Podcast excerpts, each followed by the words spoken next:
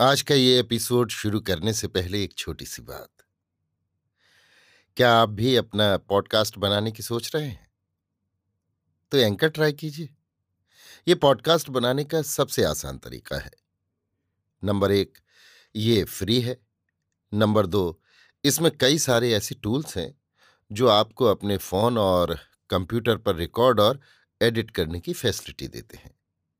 Number तीन आप अपने पॉडकास्ट को डिस्ट्रीब्यूट भी कर सकते हैं, जिससे इसे स्पॉटिफाई और दूसरे प्लेटफॉर्म पर सुना जा सके। तो डाउनलोड कीजिए फ्री एंकर ऐप या विज़िट कीजिए एंकर डॉट एफ़ पर अपना पॉडकास्ट स्टार्ट करने के लिए। ये तो थी एक छोटी सी जानकारी, और अब शुरू करते हैं एपिसोड का सिलसिला। तो आज के एपिसोड में लीजिए सुनिए। अयोध्या सिंह उपाध्याय हरिऔध के लिखे उपन्यास, अधखिला फूल की पांचवी पंखड़ी, मेरी यानी समीर गोस्वामी की आवाज़ में। बासमती जाने से कुछ ही पीछे हरलाल को लेकर लौट आई। हरलाल छड़ी से टटोल टटोल कर पाँव रखते हुए घर में आया। उसके आते ही पार्वती और देवहूति वहाँ से हटकर कुछ आड़ में बैठ गईं। पर पड़ोस की दोनों स्त्रियाँ पहले ही की भांति लड़के की संभाल में लगी रहीं। हरलाल घर में आकर सीधे लड़के की खाट के पास चला गया। पहले उसने उसकी नाड़ी देखी, पीछे सर और छाती को टटोला। नाक के छेदों के पास हाथ ले जाकर देखा। सांस कैसे चल रही है, आँखों को खोलकर उनके तारों को देखा। फिर सर में जो चोट आई थी, उसकी देखभाल की और ये सब करके बहुत ही अनमनासा होकर कहने लगा, बासमती तुम मुझको लेवा तो लाई हो, पर बाबू की दशा बहुत ही बिगड़ गई है। इनके सर से बहुत लहू निकल गया है और अब तक निकल रहा है। इससे इनका प्राण इस घड़ी बड़ी जोखों में है। मैं क्या करूँ, क्या ना करूँ, कुछ समझ में नहीं आता। जो चला जाऊँ तो कल सबको मुँह कैसे दिखाऊँगा? और जो जतन और उपाय करने लगूं तो जी को एक बड़ा भारी खटका होता है। पर दुर्गा माई जो करें, जो मैं आ गया तो बिना कुछ किए अब न जाऊँगा। हाँ ये बात मैं कहे देता हूँ। मुझको बल भरोसा दुर्गा माता का है। जो कुछ मैं करूँगा, उन्हीं के भरोसे करूँगा। बिना उनका सुमरन किए मैं कुछ नहीं कर सकता। बेपत में उन्हीं का नाम सहाय होता है। उन्हीं का नाम लेने से दुख कटता है। इसलिए अब मैं दुर्गा माता का सुमिरन करूँगा। तू थोड़ा सा धूप गुगुल ला दे।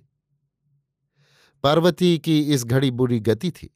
बेटे की बुरी दशा देखकर उसका कलेजा फट रहा था। आँखों से लहू गिर रहा था। रह रहकर जी बावला होता था। इसी बीच हरलाल ने अपना टंट घंट फैलाया। आया था बैदई करने, ओझाई करने पर उतारू हुआ।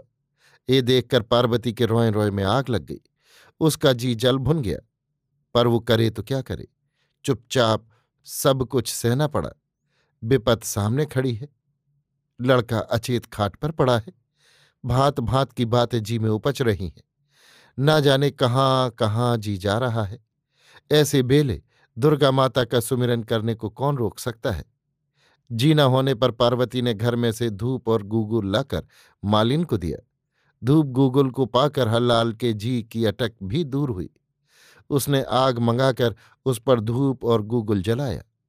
देखते ही देखते सारा घर महकने लगा और इसके थोड़े ही पीछे एक सुरेले गले का सुर चारों ओर फैल गया।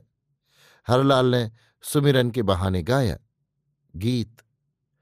दुर्गा माता शीस नवाता हूँ चरणों पर तेरे। मैं हूँ दास तुम्हारा दया करो तुम ऊपर मेरे। पार नहीं पाता है कोई बकते हैं बहु तेरे। अपना भला देखता हूँ जस गाकर साँझ सबेरे मुझमें नहीं ऐसी करनी है जो तू आवे नेरे। अपनी ओर देख कर माता तू मत आँखें फेरे। कितने दुख कट जाते हैं जो तुम्हें नेह से टेरे। लिए तुम्हारा नाम विपत भी रहती है नहीं घेरे। लाज आज जाती है जो हम करें उपाय घनेरे। जन की पत रह जाती है पर तनिक तुम्हारे हेरे। यही आस मेरे जी में है, क्या तू नहीं निबेरे जग में सब कुछ पाते हैं तेरे चरणों के चेहरे सुमिरन करने पीछे हरलाल ने लड़के के सर और छाती पर हाथ फेरा। कुछ पढ़कर दो तीन बार फूंका। फिर थोड़ी सी मली हुई पत्तियाँ मालिन के हाथ में देकर कहा, इसको पीसकर अभी बाबू के घाव पर लगा दे। पत्तियाँ अभी पीसी जा रही थीं, इसी बीच लड़के ने आँखें खोल दी और धीरे धीरे करवट भी ली। लड़के को आँखें खोलते और करवट लेते देखकर सबके जी में जी आया। पार्वती के जी को भी बहुत कुछ ढांढस हुआ। हरलाल जब सुमिरन करने लगा और उसका बहुत ही ऊँचा सुर घर में से निकलकर बाहर फैलने लगा, उस घड़ी पार्वती मरसी गई। उसने सोचा, जो कोई इसको सुनता होगा, क्या कहता होगा? एक भले मानस के घर में इतनी रात गए ये कैसा गीत हो रहा है? क्या ये विचार उसके जी को डवाडोल न करता होगा? जो डवाडोल करता होगा तो वो हम लोगों को क्या समझता होगा? भले घर की बहू बेटी तो कभी न समझता होगा। क्या इससे भी बढ़कर और कोई दूसरी बात लाज की है? क्या ये हम लोगों के लिए धरती में गढ़ जाने की बात नहीं है? पार्वती जितना ही इन बातों को सोचने लगी, उतना ही दुखी होती गई। उसका जी कहता था, अभी हरलाल को घर से बाहर निकाल दूँ। पर एक तो उसका नेह के साथ दुर्गा माता का सुमिरन कलेजे को पिघला रहा था। दूसरे, लड़के की बुरी दशा ने उसको आपे में नहीं रखा था। इसलिए वो जैसा सोचती थी। कर नहीं सकती थी। जब सुमिरन के पूरा होते होते दो चार बार झाड़ फूंक करने ही से लड़के ने आँखें खोल दी। उस घड़ी पार्वती पहले की सब बातें भूल गई और हरलाल की उसको बहुत कुछ प्रतीत हुई। जब बासमती हरलाल को लेने गई, उस बेले पड़ोस की दोनों स्त्रियों ने लड़के के सर को भली भांति धोधाकर उस पर कपड़े की पट्टी बाँध दी थी। इस पट्टी को ठहर ठहर कर वे दोनों भिगो रही थी। हरलाल ने आते ही ये सब देख लिया था और नाक के छेद के पास हाथ ले जाकर और इसी भांत की दूसरी जांचों से उसने ये भी जान लिया था। लड़के को चेत अब हुआ ही चाहता है। वो अपना रंग जमाने के लिए ही आया था। इसलिए औषधि से काम न निकालकर उसने अपनी औझाई को चमकाना चाहा और ऐसा ही किया। पीछे उसने पत्तियाँ कुछ दी थीं, पर यह दिखलावा था। ये पत्तियाँ भी ऐसी ही वैसी थीं। कहने सुनने से लेता आया था, पर बात वही हुई जो वो चाहता था। पत्तियाँ लगाई तक नहीं गई और लड़के ने आँख खोल दी। हरलाल की ओझाई ही पक्की रही। लड़के को आँख खोलते देखकर हरलाल की नस नस फड़क उठी। उसने समझा, अब मैंने सब के ऊपर अपना रंग जमा लिया। इसलिए अब वो अपनी दूसरी चाल चला। सबके देखते ही देखते वो हाथ पैर नचाने लगा, सर हिलाने लगा, आँखें निकाल ली। मुँह को डरावना बना दिया और रह रहकर ऐसा तड़पता था, जिसको सुनकर कलेजा दहल उठता। मालिन को छोड़कर और जितनी स्त्रियाँ वहाँ थीं, उसका ये रंग ढंग देखकर घबरा गई। मालिन उसकी चाल को ताड़ गई। भीतर ही भीतर बहुत सुखी हुई। कुछ घड़ी अनजान सी बनकर उसका रंग ढंग देखती रही। पीछे बोली, आप कौन हैं? हरलाल, मैं काली हूँ रे काली। डीही के थान वाली काली। बासमती ने धूप और गूगल अब की बार बहुत सा जलाकर कहा, आप काली माता हैं। कहाँ आई हो महारानी? हरलाल कहाँ आई हूँ रे, कहाँ आई हूँ? इसी हरललवा ने बुलाया है, इसी के मारे आई हूँ। ये मुझे इसी भांत जहाँ तहां बुलाया करता है, ये नहीं जानता, इस लड़के ने अपनी करनी का फल पाया है, मैं इसे छोड़ थोड़े ही सकती हूँ। बासमती आग पर धूप गिराते गिराते बोली, लड़का आप ही का है, इसे जो आप न छोड़ेंगे तो हम लोग कैसी जिएँगे? इससे जो चूक हुई होगी, अनजान में हुई होगी, और जो जान में भी कोई चूक हुई हो तो उसको जो आप ना क्षमा करेंगी तो हम लोगों को दूसरा किसका भरोसा है?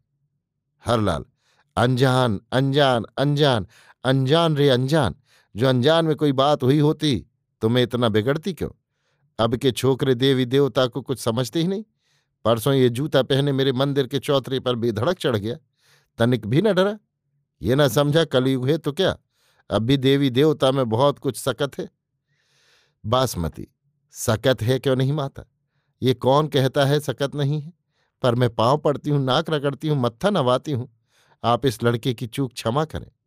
इस लड़के ने चूक तो बहुत बड़ी की है, पर आपकी क्षमा के आगे इसकी चूक कुछ नहीं है। जो आप इस लड़के की चूक क्षमा न करेंगे तो हम सब आपके मंदिर में धरना देकर मर जाएँगे, कभी न जिएँगे। हरलाल, क्षमा? क्षमा? ऐसे ही क्षमा करें। बासमती, कैसे क्षमा करोगी? माता जो आप करने को कहेंगे, हम लोग जैसे होगा वो करेंगे। हमको क्षमा मिलनी चाहिए। हरलाल अच्छा मैं क्षमा करूँगी, पर जो उपाय मैं बताती हूँ वो करना होगा। ये उपाय ना होगा तो मैं कभी इस लड़के को न छोड़ूँगी। मैंने हर ललवा के रोने गाने से इतना किया है, जो लड़के की आँख खुल गई। नहीं तो अब इसकी आँखें न खुलती। मेरे ही कोप से आज ये उस भीड़ में उस टूटे हुए तारे पर गिरा और इसका सर फूटा। जो मैं उपाय बतलाती हूँ, जो वो ना होगा तो ये कभी अच्छा ना होगा और जो उपाय होने लगेगा तो ये दिन दिन अच्छा होता जावेगा। क्यों? क्या कहती है? बोल।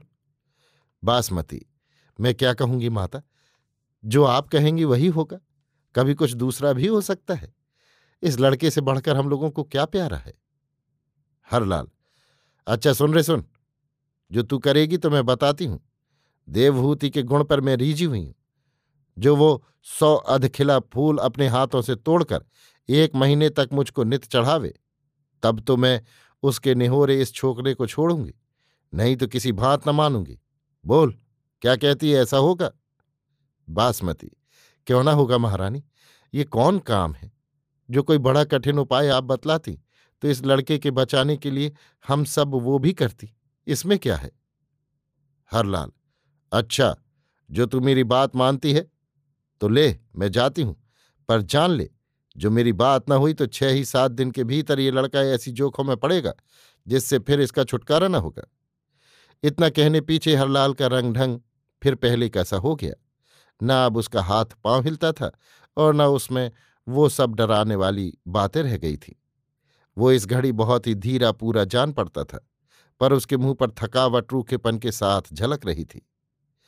पार्वती हरलाल का अभुआना देख और उसकी बातें सुनकर बड़े झंझट में पड़ गई। पहले हरलाल के ऊपर जो उसका विचार था, उसके सुमिरन का ढंग देखकर और लड़के को कुछ संभला और चेत में आया पाकर, अब वो और भांत का हो गया था। अब वो हरलाल को पाखंडी न समझकर भला मानस समझने लगी थी। इसलिए उसने उसकी बातों को धोखाधड़ी की बात न समझकर निरी सच्ची बात समझा और अपने लड़के की करनी पर बहुत दुखी हुई। पर सबसे झंझट की बात उसके लिए सौ अधखिले फूलों से एक महीने तक देवी की पूजा हुई। वो मन ही मन इन सब बातों को सोच रही थी। इसी बीच हरलाल ने फिर थोड़ी सी और कोई पत्ती मालिन के हाथ में देकर कहा, अब मैं जाता हूँ। तुम इस पत्ती को दो चार बार और बाबू के घाव पर रगड़वा कर लगवाना। माई चाहेगी तो वो इसी से अच्छे हो जावेंगे। अब कोई दूसरी औखद ना करनी पड़ेगी। मेरा बड़ा भाग है जो मेरे हाथों बाबू का कुछ भला हुआ। पर आज मैं बड़े जोखों में पड़ गया। ऐसा अचानक माता कभी मेरे ऊपर नहीं आई। बासमती, जो तू न संभालती तो न जाने आज क्या हो जाता। देखना, उनकी भेंट पूजा की बात न भूलना। इतना कहकर वो चला गया। जब वो जाने लगा था, पार्वती ने उसको बासमती के हाथ कुछ दिया था। अभी आप सुन रहे थे अयोध्या सिंह उपाध्याय हरिऔध के लिखे उपन्यास अधखिला फूल की पांचवीं पंखड़ी। मेरी यानी समीर गोस्वामी की आवाज़ में।